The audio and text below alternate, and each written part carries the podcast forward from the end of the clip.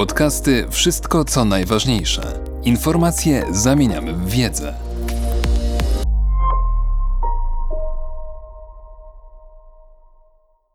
Profesor Joram Azoni. Patriotyzm, nacjonalizm, imperializm. Proponuje się dziś nowy liberalny imperializm, który zastąpi stary porządek oparty na logice niepodległych, samostanowiących państw narodowych. To imperium ma nas uratować od zła nacjonalizmu. Czy to dobra droga? Pyta profesor Joram Azoni. Nacjonalizm powrócił. To niepokojące dla wielu, zwłaszcza dla światowych elit, przez które globalna integracja od dawna jest postrzegana jako wymóg zdrowej polityki, a nawet przyzwoitości moralnej. Z tej perspektywy Wielka Brytania z jej Brexitem oraz hasło America First Donalda Trumpa wydawały się zwiastować powrót do prymitywnego etapu historii, kiedy otwarcie podżegano do wojny i rasizmu, a nawet pozwalano tym zjawiskom wpływać na bieg dziejów. Obawiając się najgorszego, osoby publiczne, dziennikarze i naukowcy w ostrych słowach ubolewają nad powrotem nacjonalizmu do amerykańskiego i brytyjskiego życia politycznego.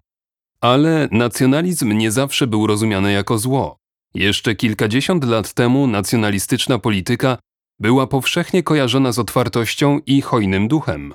Polityki Woodrowa Wilsona, dokumenty takie jak Karta Atlantycka Franklina D. Roosevelta czy postępowanie Winstona Churchilla były latarnią nadziei dla ludzkości właśnie dlatego, że uważano je za przejawy dobrego nacjonalizmu, obiecujące niezależność i samostanowienie zniewolonym narodom na całym świecie. Konserwatyści od Teddy'ego Roosevelta do Dwighta Eisenhowera również mówili o nacjonalizmie jako o pozytywnym dobru. Podobnie było później z nowym konserwatyzmem Ronalda Reagana i Margaret Thatcher, którzy wprowadzili go do życia politycznego swoich narodów.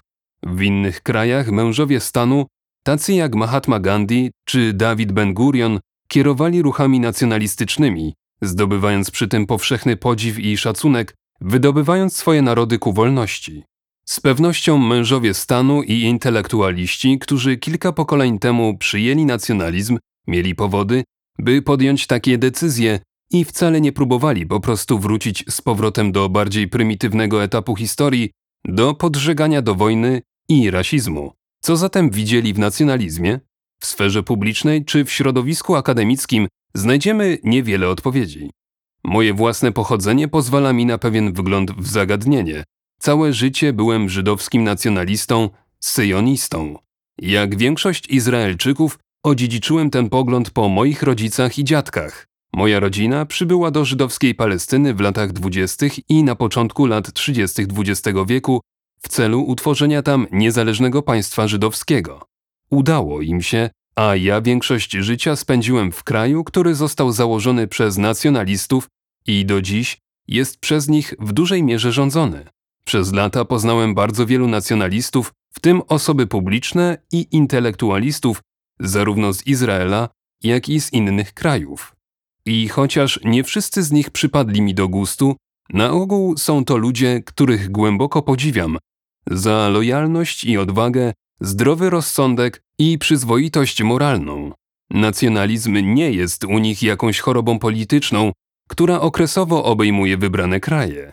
Jest to raczej teoria polityczna, w której zostali wychowani, teoria porządkująca to, jak świat powinien być ułożony.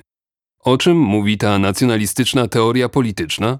Nacjonalizm, w którym dorastałem, jest pryncypialnym punktem widzenia, według którego świat jest najlepiej rządzony wówczas, gdy narody same są w stanie wytyczyć sobie własny, niezależny kurs, kultywować tradycje i realizować własne interesy bez zewnętrznej ingerencji. To pogląd sprzeczny z imperializmem, który stara się przynieść światu pokój i dobrobyt, jednocząc ludzkość pod jednym reżimem politycznym.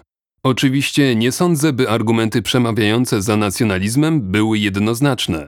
Dziś jednak nie można uniknąć wyboru między dwoma stanowiskami. Albo popierasz ideał międzynarodowego rządu lub reżimu, który narzuca swoją wolę poddanym narodom, gdy jego urzędnicy uznają to za konieczne, albo uważasz, że narody powinny mieć swobodę wyznaczania własnego kursu.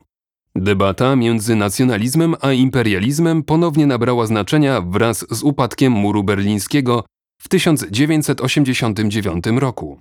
W tym czasie skończyła się walka z komunizmem, a umysły zachodnich przywódców zajęły dwa wielkie imperialistyczne projekty: Unia Europejska, która stopniowo zagarnia uprawnienia wielu narodów, zazwyczaj kojarzonych z niezależnością polityczną, oraz projekt powołania amerykańskiego porządku światowego, w którym narody nieprzestrzegające prawa międzynarodowego są do tego zmuszane, często z wykorzystaniem amerykańskiej potęgi militarnej. Oba projekty są imperialistyczne, chociaż ich zwolennicy nie lubią ich tak nazywać. Ich celem jest usunięcie procesu decyzyjnego z rąk niezależnych rządów narodowych i przekazanie go w ręce rządów lub organów międzynarodowych. Czerpią też z imperialistycznej tradycji politycznej, inspirując się historią Cesarstwa Rzymskiego, Cesarstwa Austro-Węgierskiego i Imperium Brytyjskiego. Wedle tej logiki, tak jak Imperium Rzymskie ustanowiło Pax Romana, który zapewnił bezpieczeństwo i spokój całej ówczesnej Europie, tak Ameryka zapewniła teraz bezpieczeństwo i spokój całemu światu poprzez Pax Americana.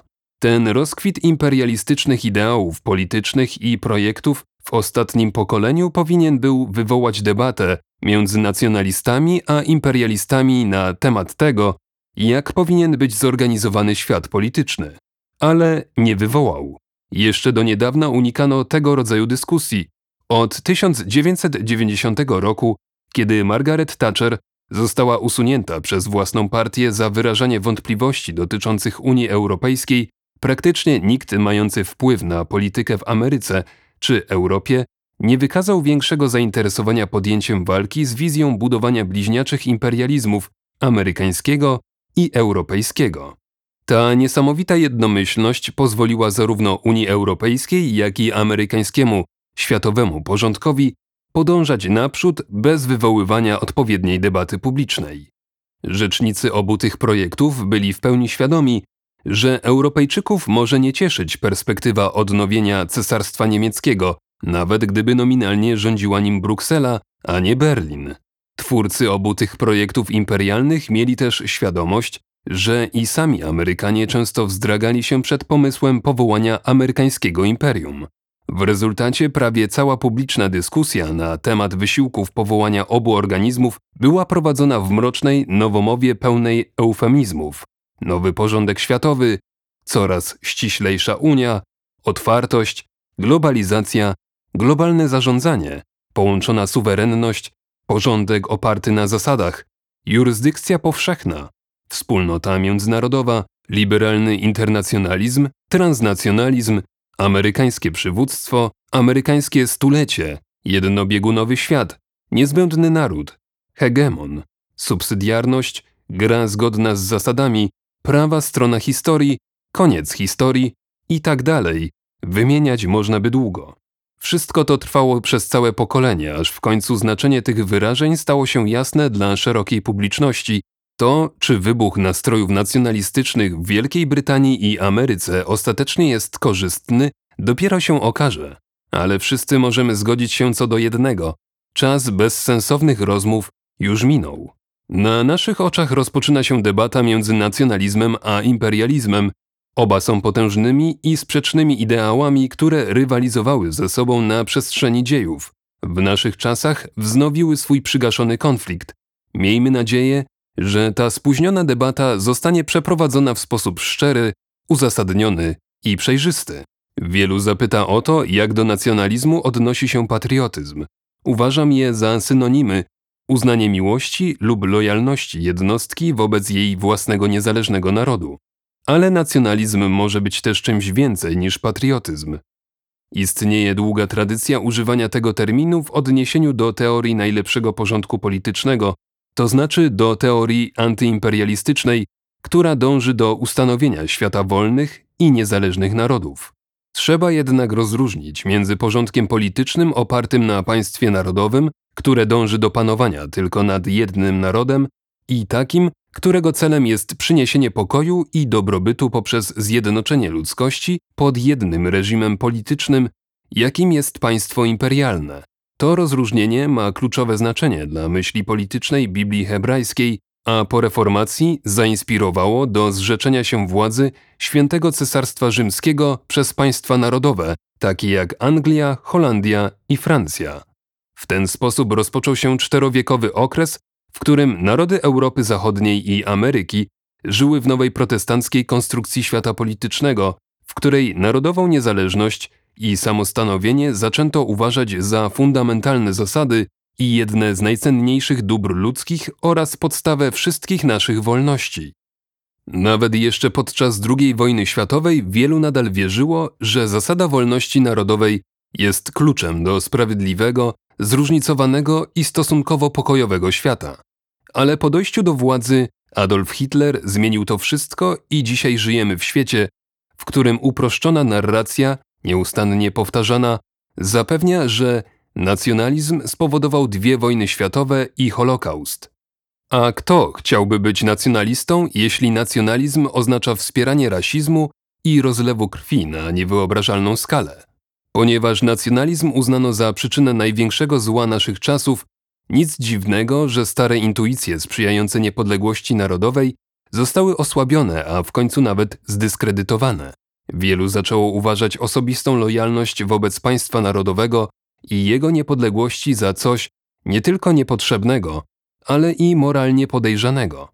Nie uważają już lojalności i tradycji narodowych za solidną podstawę do określania praw, według których żyjemy, do regulowania gospodarki i podejmowania decyzji dotyczących obrony i bezpieczeństwa, do ustanawiania norm publicznych dotyczących religii i edukacji lub do decydowania, kto ma zamieszkiwać daną część świata. Nowy świat, który sobie wyobrażają, to taki, w którym liberalne teorie rządów prawa, gospodarki rynkowej i praw jednostki wszystkie wyewoluowały w kontekście wewnętrznym państw narodowych, takich jak Wielka Brytania, Holandia i Ameryka, są uważane za uniwersalne. Uznano je nawet za właściwą podstawę międzynarodowego reżimu, który sprawi, że niezależność państwa narodowego stanie się niepotrzebna. Proponuje się dziś nowy, liberalny imperializm, który zastąpi stary porządek protestancki oparty na logice niepodległych, samostanowiących państw narodowych. To imperium ma nas uratować od zła nacjonalizmu, ale czy zwolennicy nowego imperializmu poprawnie opisali, czym jest nacjonalizm i jakie są jego źródła? Czy mają rację przypisując nacjonalizmowi największe zło ostatniego stulecia? I czy odnowiony imperializm rzeczywiście jest rozwiązaniem? Moim zdaniem wszystkie te rzeczy są niezwykle wątpliwe. Opowiadam się za uznaniem świata opartego na niepodległych państwach narodowych za najlepszy porządek polityczny i uważam, że powinniśmy odrzucić tak dzisiaj modny imperializm. Dotychczasowe próby porównania globalistycznego porządku politycznego ze światem państw narodowych koncentrowały się na proponowanych korzyściach ekonomicznych i bezpieczeństwie jednolitego reżimu prawnego dla całego świata. Jednak argumenty oparte na ekonomii i bezpieczeństwie są zbyt słabe, aby dać adekwatną odpowiedź na pytanie o najlepszy możliwy porządek polityczny. Wiele z tego, co dzieje się w życiu politycznym, jest motywowane obawami wynikającymi z naszego uczestnictwa w kolektywach, takich jak rodziny, plemiona i narody. Istoty ludzkie rodzą się w takich kolektywach lub adaptują się do nich w późniejszym życiu i są z nimi związane silną wzajemną lojalnością. W rzeczywistości nawet zaczynamy uważać te kolektywy za integralną część nas samych. Wiele, jeśli nie większość celów politycznych, wywodzi się z odpowiedzialności lub obowiązków, które zaczynamy przyjmować względem siebie nie indywidualistycznie, ale jako rozszerzone ja, które obejmuje naszą rodzinę, plemię lub naród. Obejmują one troskę o życie i imienie członków kolektywu, któremu jesteśmy lojalni, ale silnie motywują nas również wspólna potrzeba utrzymania wewnętrznej spójności rodziny, plemienia lub narodu oraz potrzeba wzmocnienia ich unikalnego dziedzictwa kulturowego i przekazania go następnemu pokoleniu. Nie możemy dokładnie opisać tych wymiarów ludzkiej motywacji politycznej w kategoriach jednostki, jej pragnienia ochrony swojego życia, wolności osobistej i własności. Każdy z nas w rzeczywistości potrzebuje jeszcze czegoś innego, co proponuje nazwać zbiorowym samookreśleniem, wolności rodziny, plemienia czy narodu. Jest to wolność, którą czujemy, gdy kolektyw, któremu jesteśmy lojalni, zyskuje na sile i rozwija te szczególne cechy, które nadają mu wyjątkowe znaczenie w naszych oczach. W liberalnej tradycji politycznej potrzebę takiego zbiorowego samostanowienia uważa się za prymitywną i zbędną. Zakłada się, że wraz z nadejściem nowoczesności jednostki uwalniają się od tego rodzaju motywacji. Ale tak naprawdę nic takiego się nie dzieje. Brytyjskie i amerykańskie koncepcje wolności jednostki nie są uniwersaliami, które mogą być natychmiast zrozumiane i pożądane przez wszystkich, jak często się twierdzi. Same są dziedzictwem kulturowym pewnych plemion i narodów. Amerykanie czy Brytyjczycy, którzy dążą do rozszerzenia tych koncepcji na cały świat, nadal dają głos odwiecznemu pragnieniu kolektywnego samostanowienia, co skłania ich do chęci zobaczenia, jak ich własne dziedzictwo kulturowe rośnie w siłę, nawet jeśli oznacza to niszczenie dziedzictwa innych, którzy mogą postrzegać rzeczy inaczej. Sugeruje jednak, że porządek państw narodowych daje największą możliwość zbiorowego samookreślenia. Wpaja niechęć do podboju obcych narodów i otwiera drzwi do tolerancji dla różnych sposobów życia. Ustanawia życie w zdumiewająco produktywnej rywalizacji między narodami, w miarę jak każdy z nich dąży do maksymalnego rozwoju swoich zdolności i zdolności poszczególnych jednostek. Ponadto uważam, że potężna wzajemna lojalność, która leży u podstaw państwa narodowego, daje nam jedyny znany fundament rozwoju wolnych instytucji i swobód indywidualnych. Rozważania te prowadzą do wniosku, że świat niezależnych państw narodowych jest najlepszym porządkiem politycznym, do którego możemy dążyć. Argumentem najczęściej wysuwanym przeciwko polityce nacjonalistycznej jest to, że zachęca ona do nienawiści i bigoterii. I z pewnością jest w tym trochę prawdy. W każdym ruchu nacjonalistycznym można znaleźć osoby, które są hejterami i bigotami. Ale jaki wniosek powinniśmy wyciągnąć z tego faktu? Moim zdaniem jego znaczenie osłabia świadomość, że uniwersalne ideały polityczne, widoczne na przykład w Unii Europejskiej, wydają się niezmiennie generować nienawiść i bigoterię przynajmniej w takim samym stopniu jak ruchy nacjonalistyczne. Porównajmy nienawiść między rywalizującymi ze sobą grupami narodowymi lub plemiennymi, które czują się zagrożone przez siebie, z nienawiścią, jaką żywią zwolennicy imperialistycznych lub uniwersalistycznych ideologii wobec grup narodowych lub plemiennych, które odmawiają zaakceptowania ich roszczeń by nieść światu zbawienie i pokój. Najbardziej znanym przykładem nienawiści wywoływanej przez imperialistyczne lub uniwersalistyczne ideologie jest być może chrześcijański antysemityzm. Ale islam, marksizm i liberalizm okazały się zdolne do podsycania podobnie okrutnej nienawiści wobec grup, które są zdeterminowane, by oprzeć się proponowanym im uniwersalnym doktrynom. Liberalno-imperialistyczne ideały polityczne stały się jednymi z najpotężniejszych czynników podżegających nietolerancję i nienawiść w dzisiejszym świecie zachodnim. To samo w sobie nie jest zaleceniem dla nacjonalizmu. Sugeruje jednak, że nienawiść może być endemiczna dla ruchów politycznych w ogóle i że spór między nacjonalizmem a imperializmem powinien być rozstrzygany na innych podstawach. Wiele jest niepewności co do kursu, jaki obierze odrodzony dziś nacjonalizm w Wielkiej Brytanii, Ameryce i innych krajach. Ale bez względu na kierunek, w jakim zwrócą się wiatry polityczne, pewne jest, że linia uskoku, która została odsłonięta w sercu zachodniego życia publicznego, nie zniknie. Polityka narodów przebudowuje się wzdłuż tego pęknięcia, oddzielając tych, którzy chcą zachować stare nacjonalistyczne fundamenty naszego świata politycznego od wykształconych elit, które w takim czy innym stopniu zaangażowały się w przyszłość w imperialnym porządku. Odpowiedzią na przytoczoną na początku nowomowę niech będą więc zakorzenione w naszej historii i tradycji pojęcia polityczne takie jak naród, imperium, niezależność, wolność narodowa, samostanowienie, lojalność, plemię, tradycja i tolerancja. Wiele z tych terminów ma nieco przestarzały charakter. Prawdą jest, że te i związane z nimi koncepcje zostały w ostatnich latach w dużej mierze odsunięte na margines na rzecz dyskursu który stara się ujmować problemy polityczne prawie wyłącznie w kategoriach państwa, równości, wolności osobistej, praw, zgody i rasy. Ale to ograniczenie w naszej wizji politycznej jest samo w sobie jedną z głównych trudności, przed którymi dzisiaj stoimy. Świata politycznego nie da się zredukować do jakichkolwiek terminów, a próba uczynienia tego sprawia, że znikają nam z oczu obszary kluczowe. Powoduje też dezorientację, gdy zaczynamy zderzać się z rzeczami, które wciąż są całkiem realne, nawet jeśli już ich nie dostrzegamy. Szerszy, zaktualizowany zakres koncepcji politycznych może w dużym stopniu przyczynić się do tego, aby przywrócić pełny zakres naszej wizji i zażegnać zamęt, który dziś nas ogarnął. Bo kiedy już wyraźnie widzimy drogę, decydowanie czy nią podążać, staje się łatwiejsze. Podcasty Wszystko co najważniejsze. Czytał Mateusz Mleczko.